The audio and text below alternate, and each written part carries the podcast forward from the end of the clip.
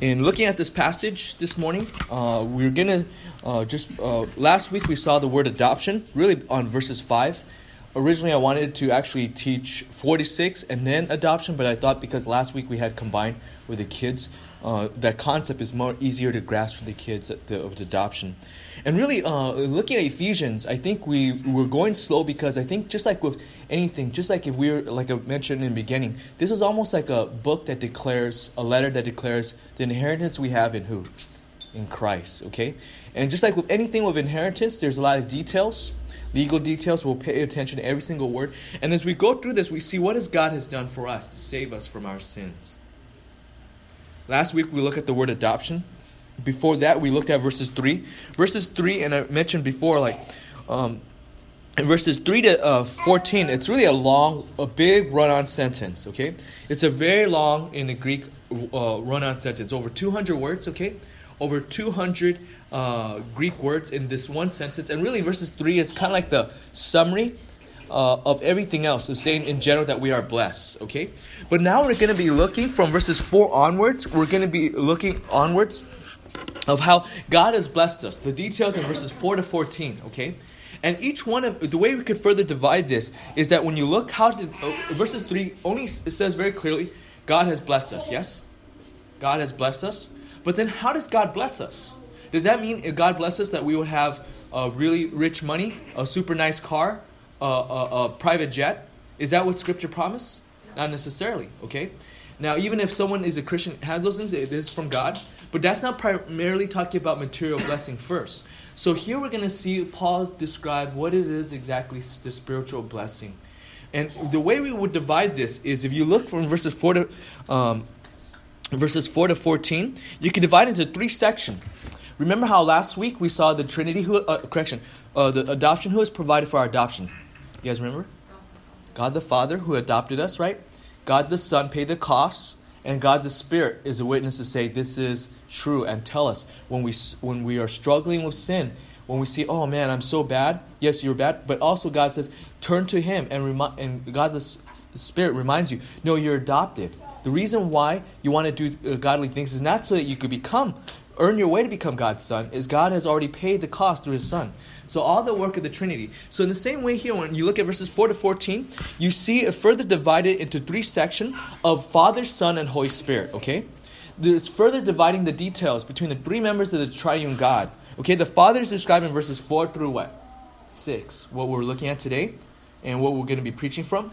Then the uh, sacrifice of the Son is the focus in verses 7 to 12, 12 okay? What's the focus on the Son? What passage? 7 through 12, okay? And the final part is the Holy Spirit, which is the seal of the Holy Spirit in verses 13 to 14, okay? Verses 13 to 14, okay? And by the way, the way you could also see there's a natural sense of division because every time it talks about the work of the Father, Son, and Holy Spirit, uh, Paul couldn't help but to praise God, okay? Look at verses 6. The end of the part of God the Father, do you see the part that says to the praise of what? Of the glory. Okay? Then look with me also as well in verses uh, 12. This is the part where it ends for the Son. It says, to the praise of his what? Glory again, okay? Then look at verses 14. It says, after the end of describing everything that the Holy Spirit does for us, it says what? To the praise of his glory, okay? So each one of these refrains is to say, after you see what he's done for us, the application should be we should what? Praise him we should enthrall. And by the way, when we come to church, you know, sometimes I wish we could have the music last. Because as I'm reading the uh, music, it's also preparing my hearts for what? For preaching.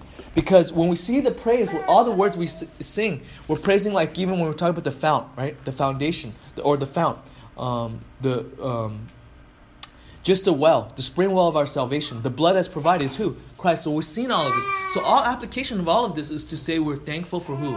God, okay? We're thankful to God. And I think that also gives us peace in our lives as we go through our week. We face through many trials. We deal with very difficult people, difficult co-workers, right? Difficult clients, difficult customers, all of that. Yet we still say, you know what? My identity is not just only my work, my identity is ultimately in Christ. Okay? So, in light of this, we're going to be looking at verses 4, 5, and 6. Today, we're going to see um, three application. Again, verses 6 makes it very clear we're to praise God, okay? So we're going to praise God for three uh, truths, okay? So today we're gonna, if you're taking notes, we're gonna praise God for three truths. Praise God for three truths. And these three truths are divided into four, five, and six of what God the Father has done. Point number one is this praise the Father for his work of election. Okay? Praise the Father for the work of election. In verses 4, we'll explain that. Point number two is praise the Father for the work of predestination. Okay? Uh, praise the uh, Father for his work of predestination. Uh, point number uh, three is praise the Father for his work of his grace. Okay? Praise the Father for his work of his grace. So this is uh, detailed uh, uh, based upon the structures based upon 4, 5, and 6. By the way, in looking at these words, some of these words do bleed together. There's somewhat um, meaning does overlap, but you see there's different aspects, shades of meaning also as well. Okay, so as we look at this, verses four, five, and six, these are our three points. These three truths we praise God for. Number one, praise the Father for His work of election. In verses four, uh, point number two, praise the Father for His work of predestination. Verse five, and point number three, praise the Father for His work of grace. Verses six. Okay. In looking at this, um, I think the relationship between these three things is this: um, God uh, does the election or choice. Um, some of your version in verses four might say elect or chosen. Okay. Um, then the basis of his election is on predestination, which is verse five. Uh, we'll explain what predestination impact that a little bit later. And then the summary of all election and uh, predestination is because of his grace. Okay. The summary: Why does God elect? Why does He predestine? It's not because He saw something good in us he needs us to be in his team, but it's because of grace. Okay? So, in light of this, let's look at the first part is praise the Father for his work of election. Looking at verse 4 again, it says this Just as he chose us in him before the foundation of the world, that we will be holy and blameless before him in love. Okay? In verses 4 it begins, I think most of our versions says just as, right? In opening up verses 4. Any versions say anything else different? Um, usually, this word is used for comparison, but I think in, in Greek grammar is often when it's using uh, introduct, um, sometimes in the beginning of a sentence, it's also used in a way of when you don't see a comparison happen. It's also saying this is the basis. In other words, what it's saying is this: if you remember verses three, is saying in general term, what God has blessed us, we should bless Him back. But why should God bless us now? Is giving us a reason. In other words, this is another way I would translate this: is why do we praise God? Why do we praise God? Is because. I would translate this instead of just as, I would translate this as because. Giving us one of the reason why we praise God, as it says here, is because of election. Okay? Now in verses 4, does some of your versions say elect? Or all your versions say chose? Uh, so your Bible says chose, raise your hand. If your Bible says elect, raise your hand. Anyone? Okay, I actually didn't compare English translation. If your version say something other words, anyone else has another word besides chose? Okay, uh, this is the same verb uh, that's used elsewhere as elect. Okay, uh, so we ask the question then, what does it mean? Uh, okay, first and foremost, we see in verses four, who's the one that elect us is according to this context, verses three, the last person uh, in verses 3 mentioned, the referent here is actually God the Father, okay? So God the Father is the one that chose us, okay? Another way of using the word chose is elect, okay? Elsewhere is used that. An idea actually has the idea of an irresistible force, okay? In the Greek has the idea of an irresistible force. It has the idea of irresistible force. It's used to describe, uh, in Greek literature outside the Bible, it's actually used the idea of um, in other usage is one of the usage in Greek literature is someone that is very very hungry. A man that's very very hungry is strong and chooses what to eat food. Okay, so here's the idea of, of a strong irresistible force, a, a, strong choice. Okay, that's used by somebody. In terms of how this word is in, is used in the Bible, most of the time God is the subject. And by the way, even in the shade of the meaning of the word, is the idea that uh, someone chooses, but that when he chooses, you can't say, oh, that person has a legal basis of what? Uh, of you can't disagree with him. Hey, this is his choice. Okay, uh, it's just up to that person's prerogative of how that person chooses. Okay, the Bible actually speaks of three kinds of choice of God, or three kinds of election. So how many kinds of elections are there? The Bible three. Okay. By the way, I know when we hear the word election in our 21st century culture, right? Uh, in between this uh, Democrat and the Republican, I mean, uh, uh, the House and the Senate impeachment. We think of, when we hear the word election, we think of what? What's coming up in March, what comes in November. We think of political election, of choosing a president or a uh, office, okay? This word, do, do not read our 21st century idea into it, okay? We have to go by the words, what it originally means, okay? Basically, the idea has choice. Not necess- It's not politics. Okay. By the way, the idea of, of democratic republic is actually a very fairly new phenomenon. Okay, it's a long process. Okay. Um, my view, well, I won't talk about foreign policy for now, but you know, my idea is also the idea that we have today is also we might say sometimes we look down on other countries. How come they don't? But it's also sometimes a long process. Look at even the American and English tradition. It was a long time from the first idea of what Magna Carta all the way here, and there was a lot of what crazy bad queens and kings in between, okay?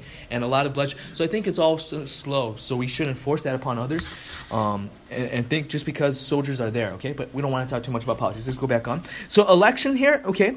The Bible speaks often of three kinds of election. Number one is God's theocratic election. That is, He makes a, a chosen nation um, to be His special people.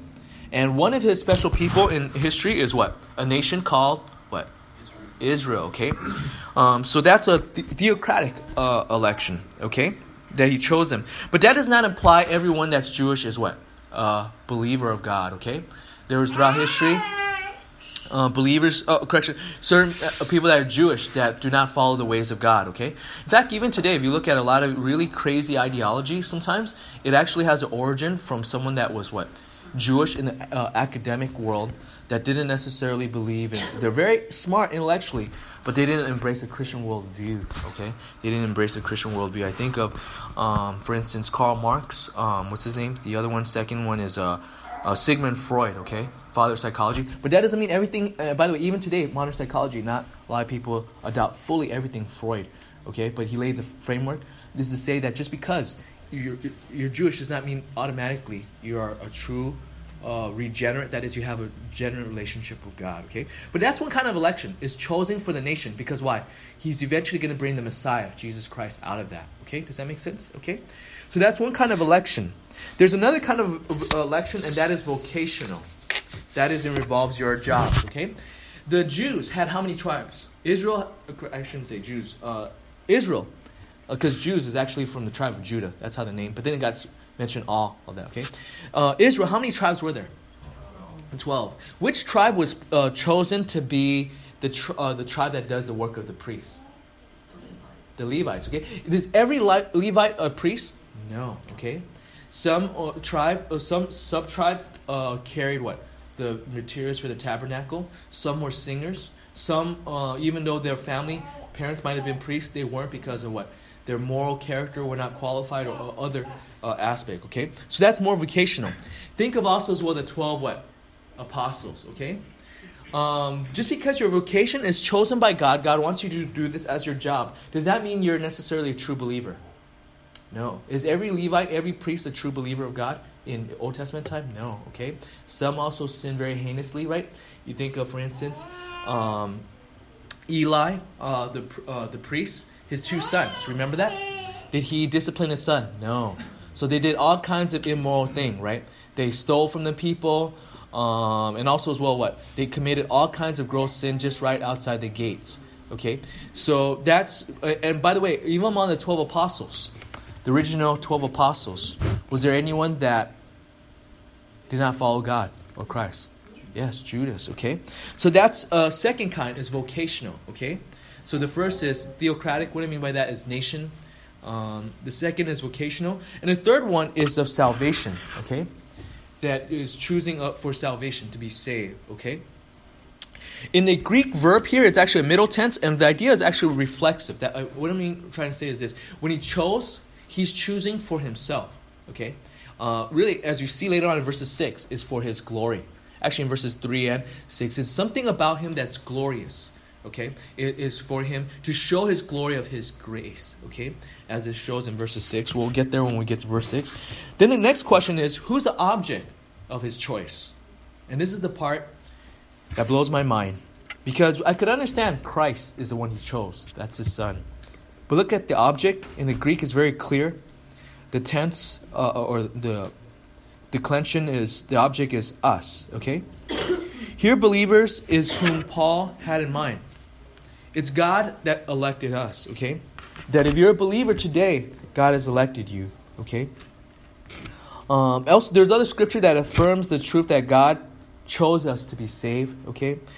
Um, but I think one thing that we cannot say is uh, election means everyone is chosen, okay? As much as I, I want the idea everyone to be saved, as much as uh, I would like that to be true, uh, I think the New Testament doesn't teach elsewhere where all people are, are chosen um, with that. But there's passages that says God has chosen people from every nations, every what ethnic group. Does that make sense? Um, will be the case. And by the way, I think is also uh, to say elect means everyone also makes this term meaningless. Okay, some try to make it as if Christ is the one that's elect. Okay, because you'll read sometimes in um, certain books they'll say it's Christ is elected, and therefore since he's chosen, therefore we are grafted in with that too.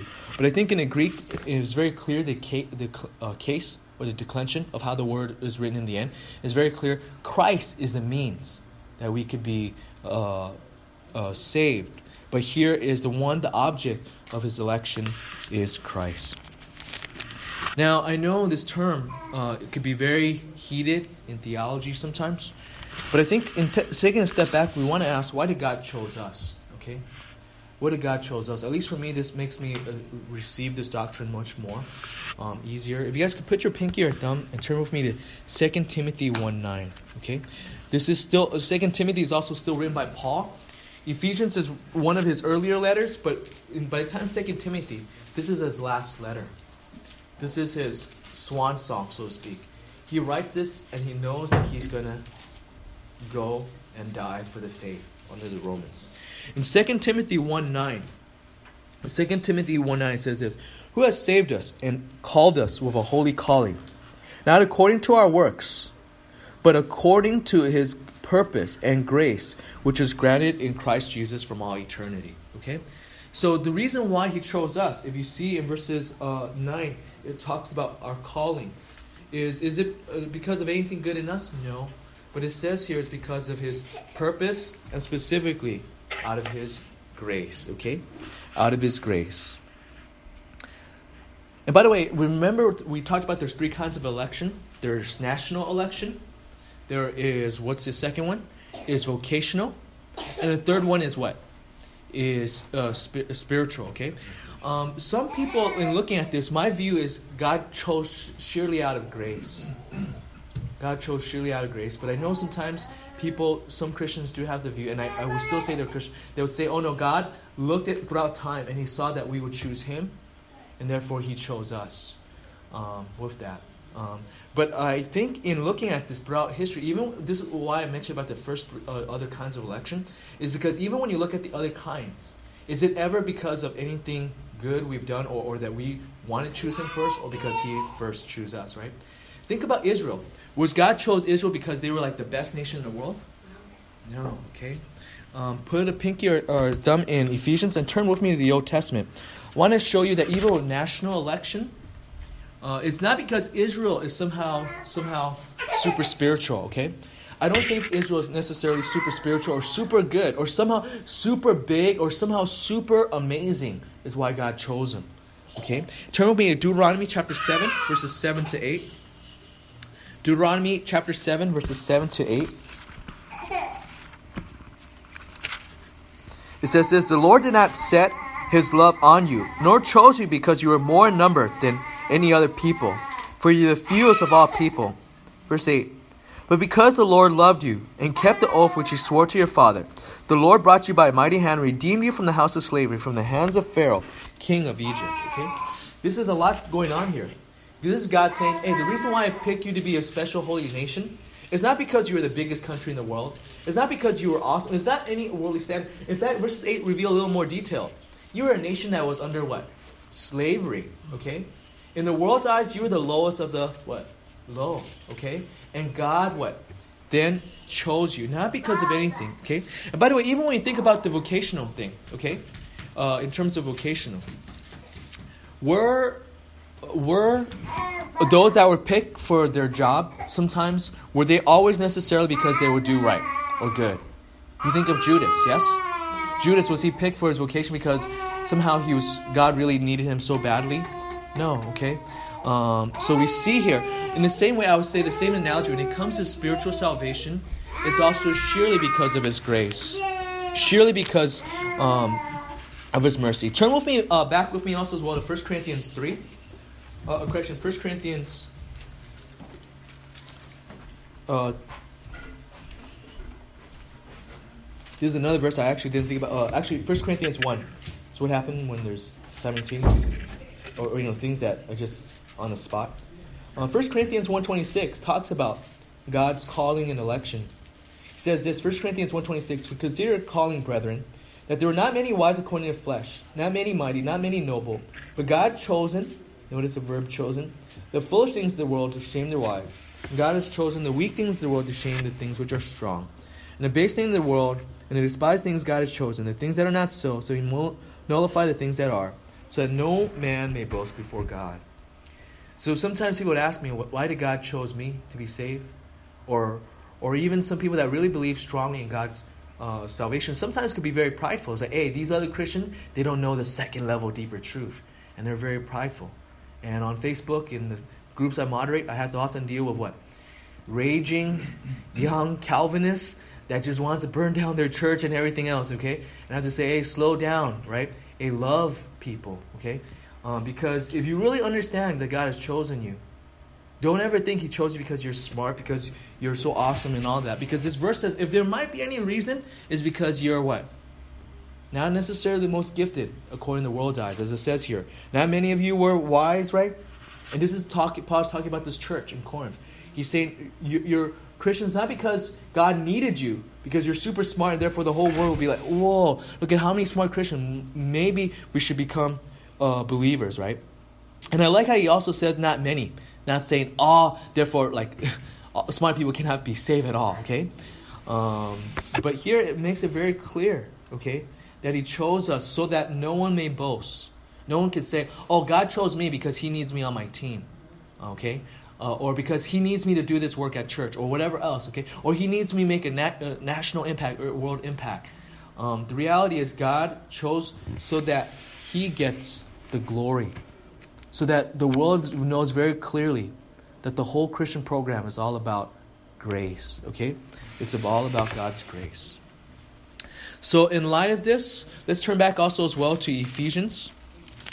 Let's look at chapter 2, verses 4 to 5. I think there's a, within this book, there's also hints of why he chose us to be saved. In Ephesians 2, verses 4 to 5, I think reveals uh, God's motivation uh, for lack of a better term, God's emotion, so to speak. Although I think it's more than that. Um, and is using anthropomorphism. Um, but verses 4 to 5, um, it talks about God being rich in mercy because of his great what? Love. You guys see that? And then in verse 5, it talks about by grace you've been saved, okay? It says love, grace, and what? Mercy is why we are chosen by God, okay? I think when I go to heaven, there'll be one mystery. There'll be many questions I have for God and go to heaven. But I think one mystery that I'll always have is why would God ever chose me to be saved? That makes me humble.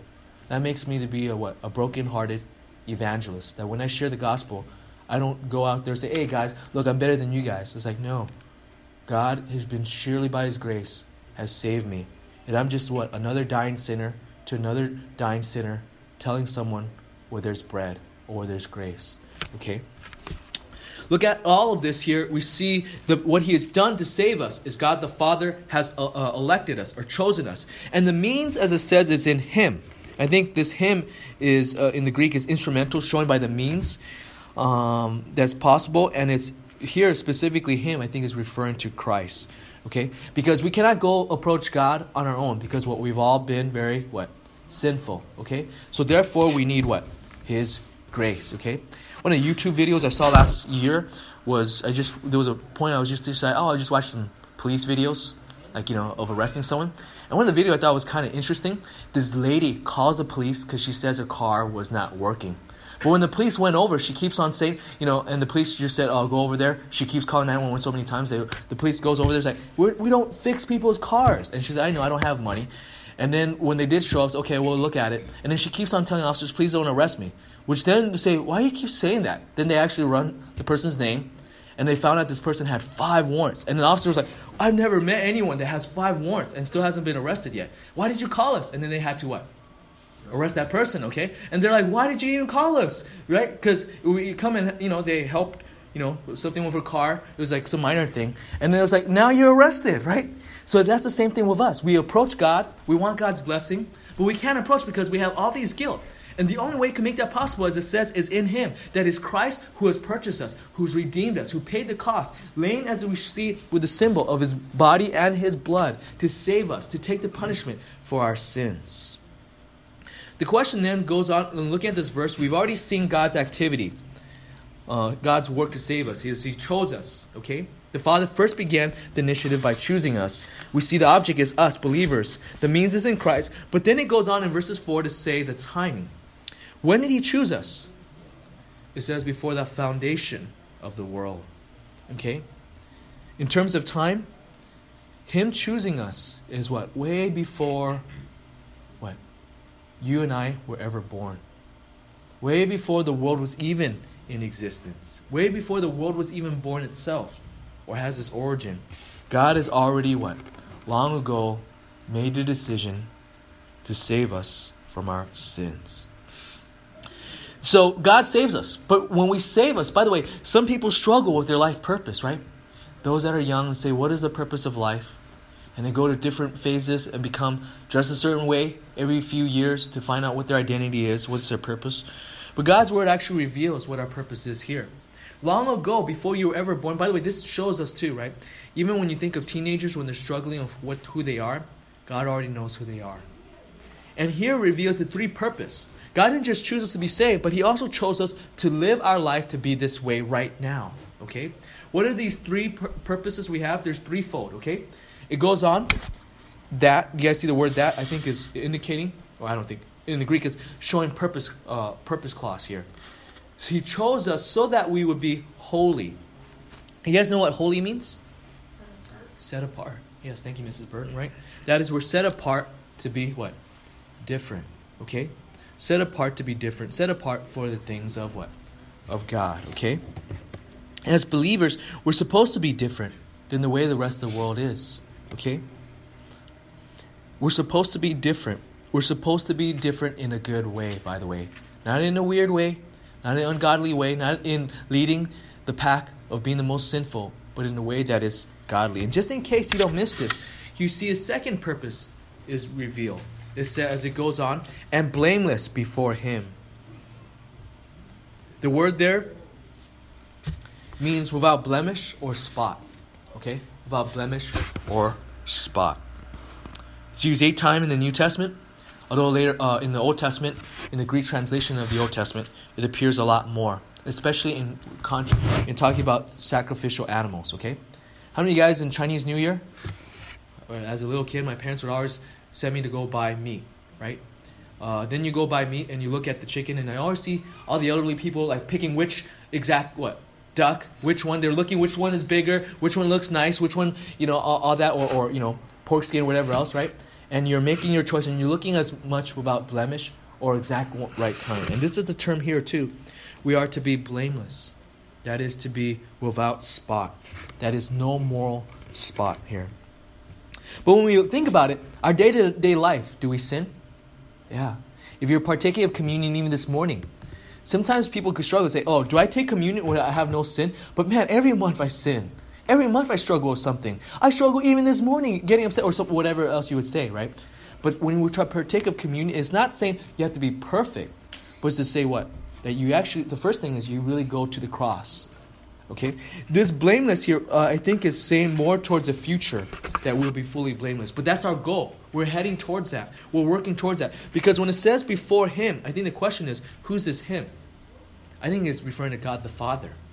Because the reason why is because later on you'll see in Ephesians, the one that is, because uh, him is a pronoun. It could be, is it Christ? Is it Holy Spirit?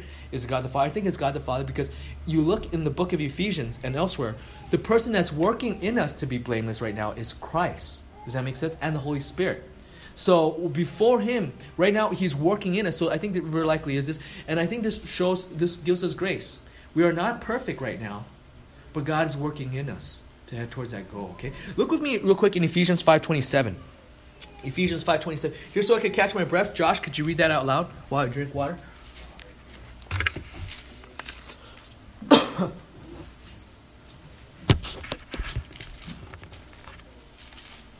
Ephesians 5:27. That he might present to himself the church in all her glory, having no spot or wrinkle or any such thing, but that be holy and blameless. Yeah. in the context, this is talking about uh, marriage. Okay. Uh, that husbands and wives are supposed to reflect the mirror of. They're supposed to be mirrors of what? Of Christ and the church. And Christ right now is working in the church, His bride, to be blameless. Same word that appears here. So it's an ongoing effort right now. So we're not perfect right now, okay? I don't believe in sin, uh, sinless perfectionism right now, okay? Uh, I remember a long time ago at UCLA, there used to be this open preacher, open air preacher named Dan. He always wore this Jewish flag around him as a scarf. When he preaches, he'll preach, and then some Christians will cheer for him until he says, hey, you too need to repent because you are sinners. And everyone says, oh, yeah, we're sinners. Then someone finally asks, hey, are you sinners? He says, no, I'm without sin. And when he said that, I remember looking, and I remember looking, oh, man, his wife is in the back sitting there, and she looks really sad. So then I stood up, you know, I want to be a preacher too. Stood up and asked him, say, hey, I have a question for you, preacher. And he says, yes, go ahead. So I asked, Dan, you know, your wife, could I ask a question? She, he said, yes. And he brought the wife over and asked, then I asked her, Hey, is your husband perfect? And she said nothing. Okay? She said nothing. And this is the only time that I've ever seen the world ever cheers too. Like even like regular like people, you know, making fun of Christianity, blaspheming, like, yeah, you know, that's only a moment. Until I start preaching the real gospel. Hey, we're all sinners still, and we need grace, and then, you know, that is cool, right? They just thought, oh, it's just objecting, right? I bring this to say is this. Could you imagine being his wife? Could you imagine living with someone that think they're perfect? Could you imagine being in a church where the pastor thinks he's perfect? Ah, oh, that, that scares me. Think about how much sin that will be heaped, that I'll be held accountable for, right? So, in the same way, we are not perfect, we're not fully blameless, but God is working in us. Okay, that's the second purpose. So, we're heading towards that goal. Are you trying to strive to be godly? And I think as time goes on, we will be changed. Who you are uh, will be changed, okay? Uh, with this. And let's go to the third purpose you see is also in love, okay? Now, this verb, uh, so my view has also changed as a result of deeper study. I used to see the word in love as talking about the next part. We're predestined in love. But the more I look at the Greek, the more I really think he's not talking about predestination in love. It's talking about, uh, really, it's modifying blameless and holy. The way we can be blameless and holy is we need to have love. Uh, and I say this real quick. There's some people that are legalistic. They outwardly don't do bad things. They don't drink or chew or go out with boys and girls that do. But then they what? They're judging everyone, right? Uh, they're judging everyone. They're looking at everyone in church like, hey, I'm better than this person, than this person. Is that something that pleases God? Spiritual pride. Does that please God? Spiritual arrogance. No. Being a judgmental spirit. We need a judge, but we can't be judgmental. Does that make sense? Or uh, uh, a spirit of just judging self righteousness. So here we see, in the same way, it's modifying all of this and says that. And I actually think the best way to grow in holiness and godliness is to keep it simple. Is just to love God and to love others. As you love God, you naturally want to do what pleases Him. As you love others, you'll put up with others, deal with people that are difficult. So here is this word. And what does love mean? This idea of selflessness. Okay? Oh man. Originally I was dividing I almost divided this sermon into just one verse, but I thought that'll be too slow. Okay? So we're already 30 minutes into this message. As application, uh, as application, sometimes I think we need to realize this should humble us, okay? This should give us gratitude. If you realize nothing, you know, we don't deserve anything, but yet God still chose us. And you should see that everything that comes from God is a blessing, okay? Um, sometimes we could think what is what we do. It's our skill and our ability why God wants us to be in his team, in his church. But I think we need to realize God didn't choose you because of those things. He chose us because of His love. In fact, He might even have chosen you, as we saw in 1 Corinthians 1, because you're the opposite of the world. You're not the guy that's working in the Fortune 500 company. Okay, it's the different mentality of thinking with this. Okay, so I think it's important to realize God has chosen us because of His grace. How many of you guys, when you guys were little, maybe playing basketball, you guys the last one picked? I was. Okay, I was always the last one picked. Okay, uh, and every time dreading for sports because you know, man, I'm not that tall, and I can't dribble. And when it comes time to pick, people are picking all these people. You know, when they have two teams, one team captain, and I was dreading it because I'm always going to be the last one pick. Like, literally, okay? And you know what? God's way is different. God didn't choose us to say, oh, I need something with him, you know? You know, he, he has something I need, okay? God didn't say, when I, when I save you, let me look at your resume. Ooh, whoa, you know, your LinkedIn account looks really, really good. Boy, look at how many friends you have. I need to definitely have you, right? God is not in the business of being a headhunter. But God chose us why? Because sheerly out of his love, sheerly out of his mercy. Also, his application question Are you aiming to be holy, blameless, and loving? Because that's a goal God saves us. That's a purpose God has sa- saved us, right? So, do you desire to be holy? Do you desire to be blameless? And do you desire to what? Love others, right? Just like if I were to be picked for a basketball game, after being picked, you would what? Oh, wow, that person chose me. You work hard to what? to actually do well, okay, with that. Same thing, our motivation in the light of what God has done for us, we would desire this. Let's go on to the second point. God, praise the Father for his work of predestination. Praise the Father for his work of predestination. This is in verses 5. Verses 5 says this He predestined us to adopt as sons through Jesus Christ Himself, according to the kind intention of His will. I realize uh, as your pastor, um, there's certain theology that is, for whatever reason, is controversial when it begins with the word P. Predestination. Is there a lot of people that argue, debate about it? Yes, okay. End times. There's a lot of people debate about what end times is like. One of the views is called what? Pre pre-tribulational and pre-millennial, okay? Uh, pre-millennial, okay? Then another one is also in terms of apologetics. There's a school that people might be also controversial. Ben Chung, do you know what that name is? Begins with pre. Uh, a school of apologetics that could be controversial. Or Anthony? Pre. Suppositional, right? Okay. Uh, triple threat, right? Pre. Uh, and the, these are the things I believe: predestination, premillennial, and also um, presuppositional apologetics. Anyways, those are big fancy terms. But what is predestination? What do we praise God for? Okay, looking at this term, uh, predestination, is something we should thank God for. Uh, in the Greek, uh, predestination is a participle. Really, the f- purpose of this is giving the basis of earlier verses 4. God chose us. Because uh, the next question is when it says God chose us, some people and some Christians say, oh, maybe the reason why God chose us is because He knows all things. He sees a big timeline. And He looks way back, way into the future, before time began. He saw that we would choose Him. And therefore, we, He chose uh, us. And then, therefore, it's really He chose because the basis is because we choose Him.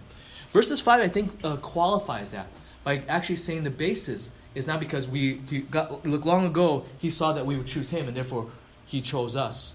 Uh, is I think the basis is the word predestination, which then we ask the question is what is predestination?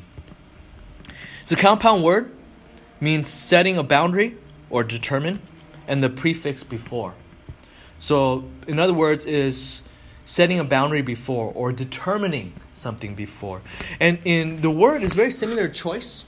Um, is a choice because earlier we saw it's before time, and pre here I think has the idea before time God has determined things. But the difference, though it overlap, is predestination always refer the, when it always say God predestined is always saying He's choosing with a destination in mind. Okay, choosing with a destination in mind. I want to say this also real quick. The word predestined, always used in the New Testament, is often a good thing. You know, God, you know, saving people for predestined, uh, for believers to be saved. It is interesting. It doesn't ever use this term in the New Testament ever predestining someone to hell. Okay, nowhere in the New Testament does ever use a word to predestine someone to hell. It's often, uh, uh, always towards a good end. Okay, maybe the most negative is in Acts two, where God has predestined Christ to die on the cross, which is negative, but the end is what? To save sinner. A good end also as well. Okay? So in light of this, uh, it's always really God's having a plan with a goal or destination in mind.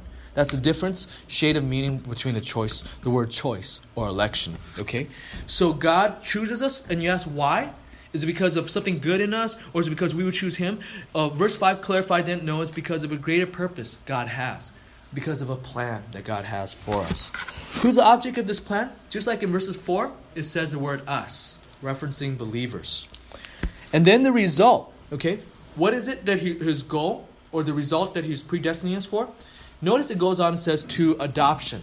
Okay? Question. The last week we spent an hour looking at adoption. Okay, so I won't be going into details with that. But he does this. Notice it says here the plan is that already before he always wanted to what? Adopt us. Okay? Adopt us as sons. Okay? Adopt us as sons. For the sake of time, we go forward. The means is through Jesus Christ Himself. You guys remember that? Christ provided the cost. And what's the motive? What's the motive? It goes on, it says, according to the kind intention of His will. Okay? Surely because He is what? Kind. Okay? The Greek, uh, kind intention in the Greek is just only one word. Uh, it's just only one word in the Greek. It means the idea of satisfaction, good pleasure, or well pleasing. Okay? It's merely because of God's goodness is why he has predestined us. Then the phrase is of, according to his will. I think it's showing the source of that, okay? Not necessarily our will first. I do think, by the way, if you're a believer, you will have to choose him, okay? So I don't believe in a will. I do believe in a will, but I think that will is not free from sin, right?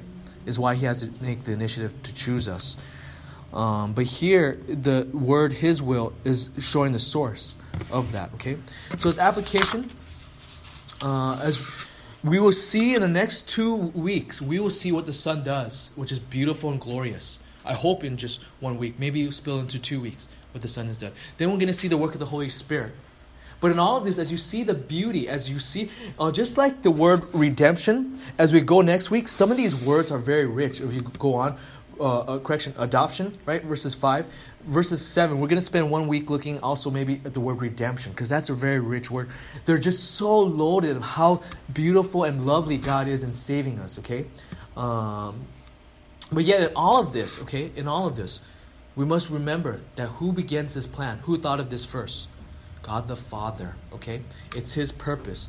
So as application even as we praise God today for all He's done, as you, you go and say, Wow, thank you, Jesus, also remember to say what? Thank you, God the Father.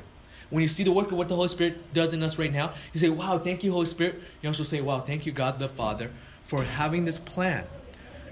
That's what the word predestination means, is according to his plan all along that this would be done.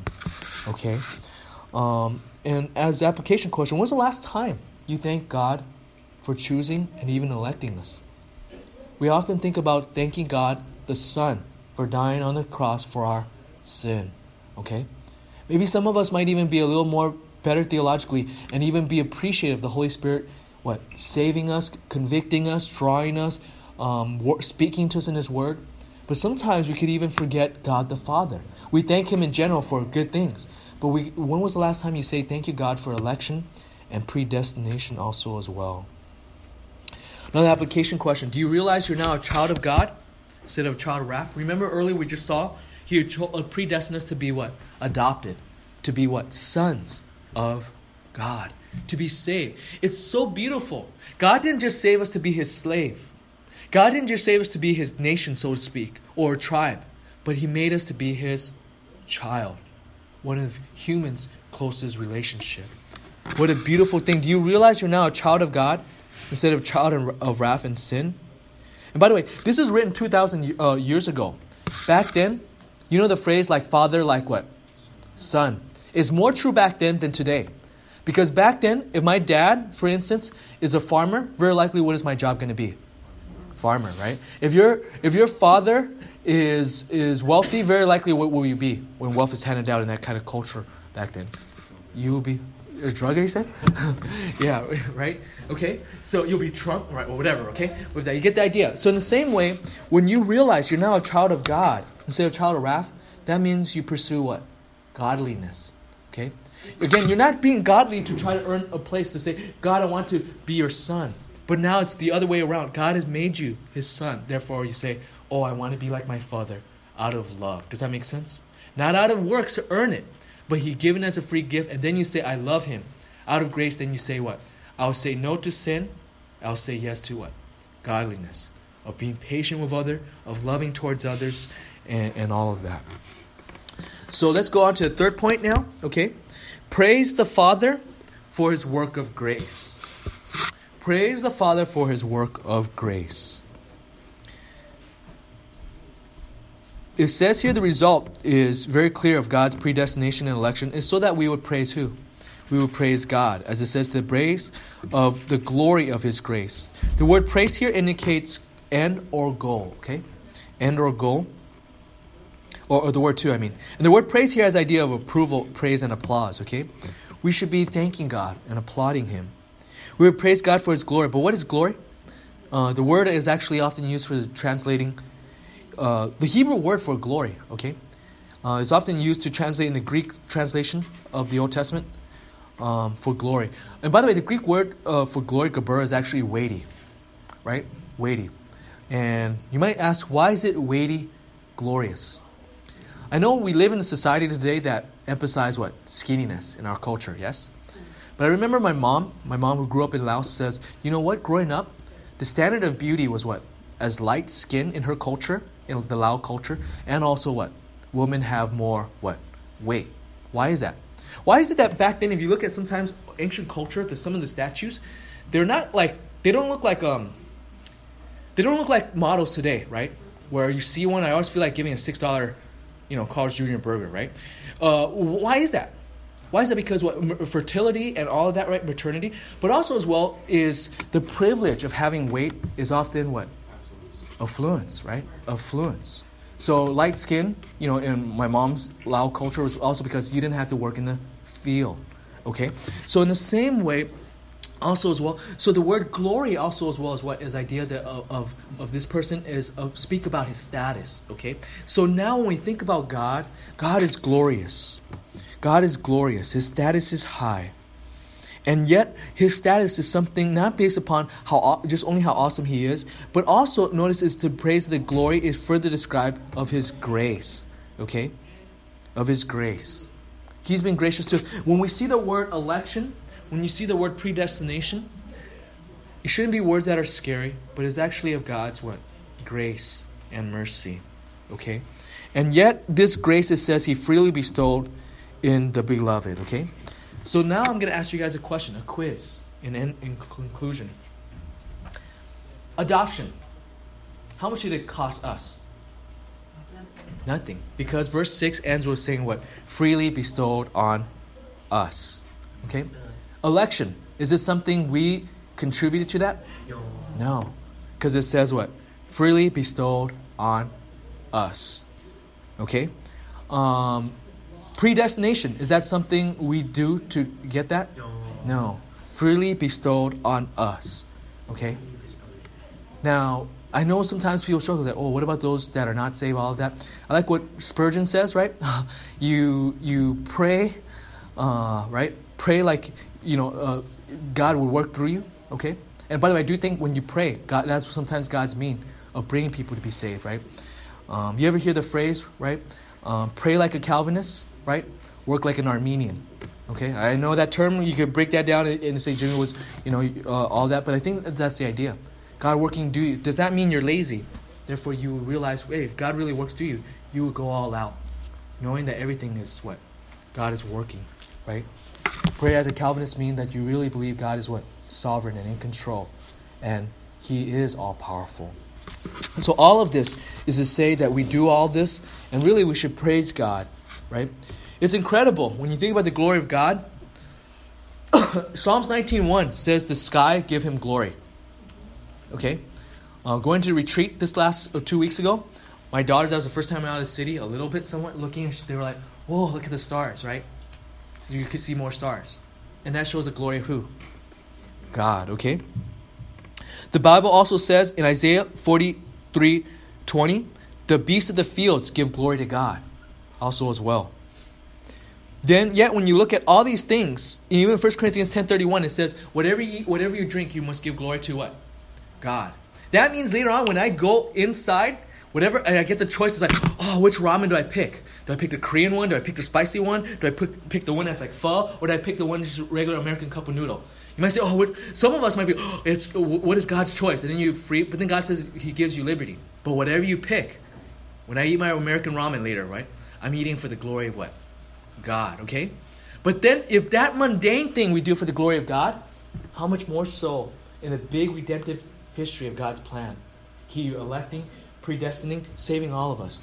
Should we praise God for His incredible mercy? Okay? Let us close in a word of prayer. Dear God, we just pray, Lord, that you help us, Lord, to love you more. Lord, we pray, Lord, that thank you for what the Father has done coming up with this plan to save us. Lord, you know all the hairs in our head, the number of hairs on our head. Lord, you know us deeply, our deepest, darkest secrets, our deepest, darkest longing, and yet even our deepest, darkest sin. Darkest sin. We pray, Lord, that you save us. And Lord, if anyone here is not saved, may you move in them in light of even what we've seen the last few weeks of adoption and everything of your grace. Help us, Lord, to love you more. Help us, Lord, each week we desire to praise you by eagerly coming each Sunday to see what your Son and the Spirit does in the next few weeks. Thank you. In Jesus' name we pray.